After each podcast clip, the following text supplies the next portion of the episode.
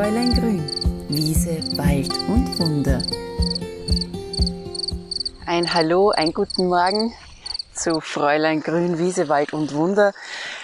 Dritte Folge von meinem Podcast und es kann sein, dass ich vielleicht ein bisschen schnaufe. Ich bin natürlich jetzt schon wieder unterwegs mit meinem Hund, der Morgenspaziergang. Und ähm, da geht's leicht bergauf, also im Grunde eigentlich ein leichter Spaziergang.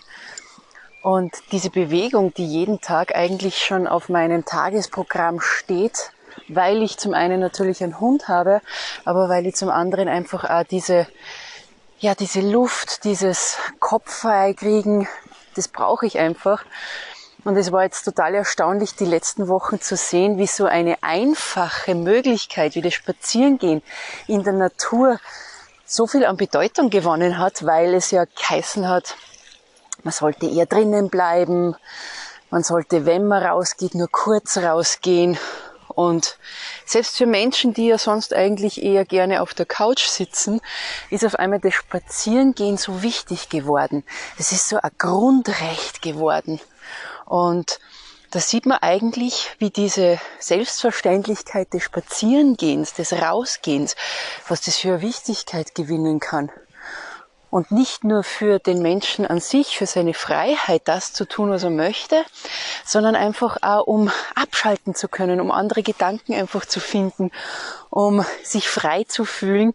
Also vielleicht hat uns diese Zeit auch mitgegeben, dass das Rausgehen in die Natur, einfach nur das Dahinspazieren, eine ganz wichtige Sache ist für Körper und Geist. Und am besten bei jedem Wetter, denn das Immunsystem profitiert irrsinnig davon, wenn man bei Regen, bei Schnee die Temperaturunterschiede dem Körper auch aussetzt. Wenn man ihm diese Temperaturunterschiede gibt, das stärkt unser Immunsystem.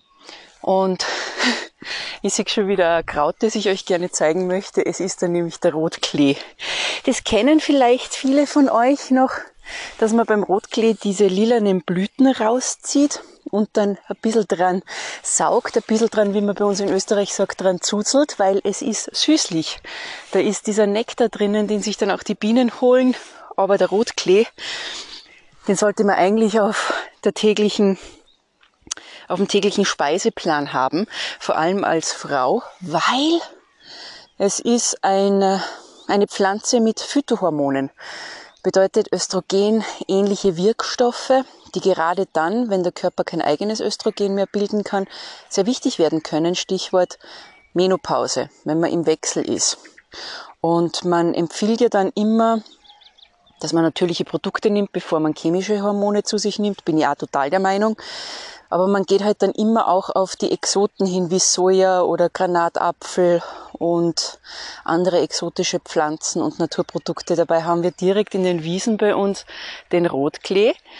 Denn wenn ich den schon anfange, so als, ja, ich sage jetzt einmal junges Mädchen, den regelmäßig auf dem Speiseplan zu haben, dann kann mein Körper von diesen Phytohormonen so profitieren, dass die Beschwerden in den Wechseljahren nicht so dramatisch sind, wie sie manche Frauen erleben. Also diese Hitzewallungen, diese starke Schweißbildung, diese ähm, leichten Verstimmungen, die man vielleicht auch mit der Psyche hat, die man spürt. Also all das, da kann der Körper nämlich durch die Phytohormone, durch diese pflanzlichen Hormone einfach ein bisschen entgegenwirken, wenn man jetzt schon anfängt, sich ein paar Blüten in den Topfen gibt oder in den Salat hinein. Man kann natürlich auch einen Essig ansetzen mit dem Rotklee. Also ganz, ganz viele Möglichkeiten. Irgendwie ist heute, glaube ich, das Thema Frauenkräuter bei mir angekommen, weil ich sehe da schon das nächste Kraut. Es hat einen ganz entzückenden Namen und äh, der Name ist auch das Erkennungsmerkmal. Das ist nämlich das Hirtentäschchen und das hat so Schoten, die ähm, an Taschen erinnern, aber auch eine Herzform haben. Und ich pflück mir da gerade mal zwei solche Schoten. Und wenn du die kostest und ein bisschen im Mund lässt, haben sie so eine leichte Schärfe, ein bisschen pfeffrig. Also mit der könntest du auch mit dieser Pflanze ein bisschen so die, die ähm, Ernährung aufpeppen, sage ich mal, ein bisschen eine gewisse natürliche Schärfe reinbringen. Aber Frauenkraut, das Hirtentäschel, ist blutstillend. Man sagt so, wenn die Säfte ungehindert fließen, also das heißt, wenn man zu starke Blutungen hat, Zwischenblutungen, ähm, wenn sie zu lange dauert, die Regelblutung, dann kann das Hirtentäschel da ähm, die Blutung stoppen. Es hat nämlich eine sehr starke blutstillende Wirkung. Auch so als erstes Hilfekraut. Also wenn ich unterwegs bin und ich habe Nasenbluten, habe Nasenbluten und dann finde ich so Hirtentäschel, ich zeige das immer bei meinen Kräuterwanderungen vor und die Leute lachen dann ziemlich, aber es hilft.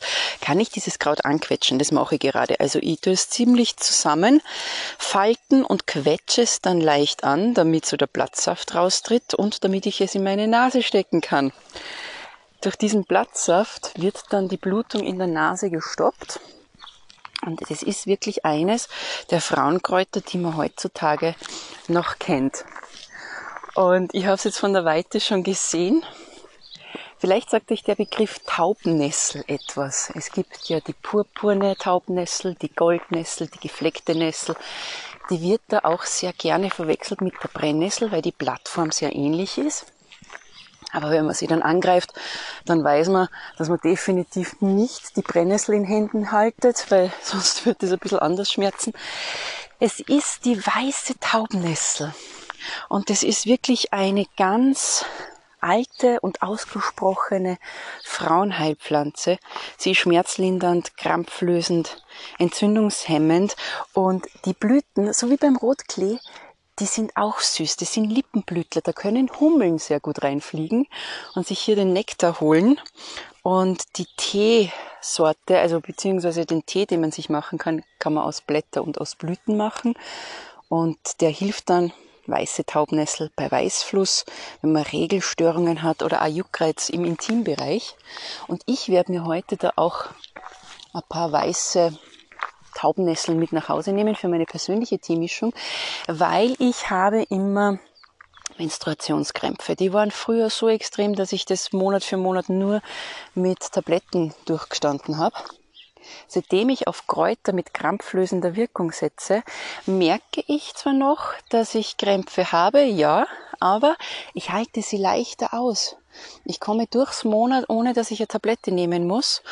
Und ich mache mir eine Teemischung und auch eine Tinktur und da drinnen werden sein die weiße Taubnessel, die Kamille, die krampflösend ist, und auch die Schafgabe, auch ein Frauenkraut, das krampflösend ist. Man kann dann auch noch dazu geben das Gänsefingerkraut, das auch Krampfkraut genannt wird.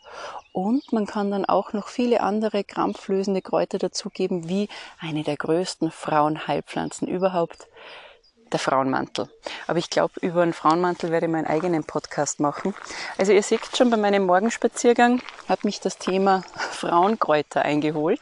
So ein bisschen ein kleiner Einblick, was denn die Kräuter machen können. Und ich glaube, dieses Thema Kräuter und Frauen wird uns sicherlich noch beschäftigen, weil es ja auch ganz spannend ist, warum diese Thematik überliefert worden ist.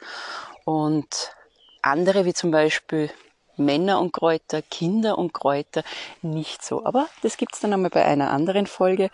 Und damit wünsche ich euch noch einen feinen Tag und würde mich freuen, wenn wir uns das nächste Mal wieder hören bei Fräulein Grün, Wiese, Wald und Wunder.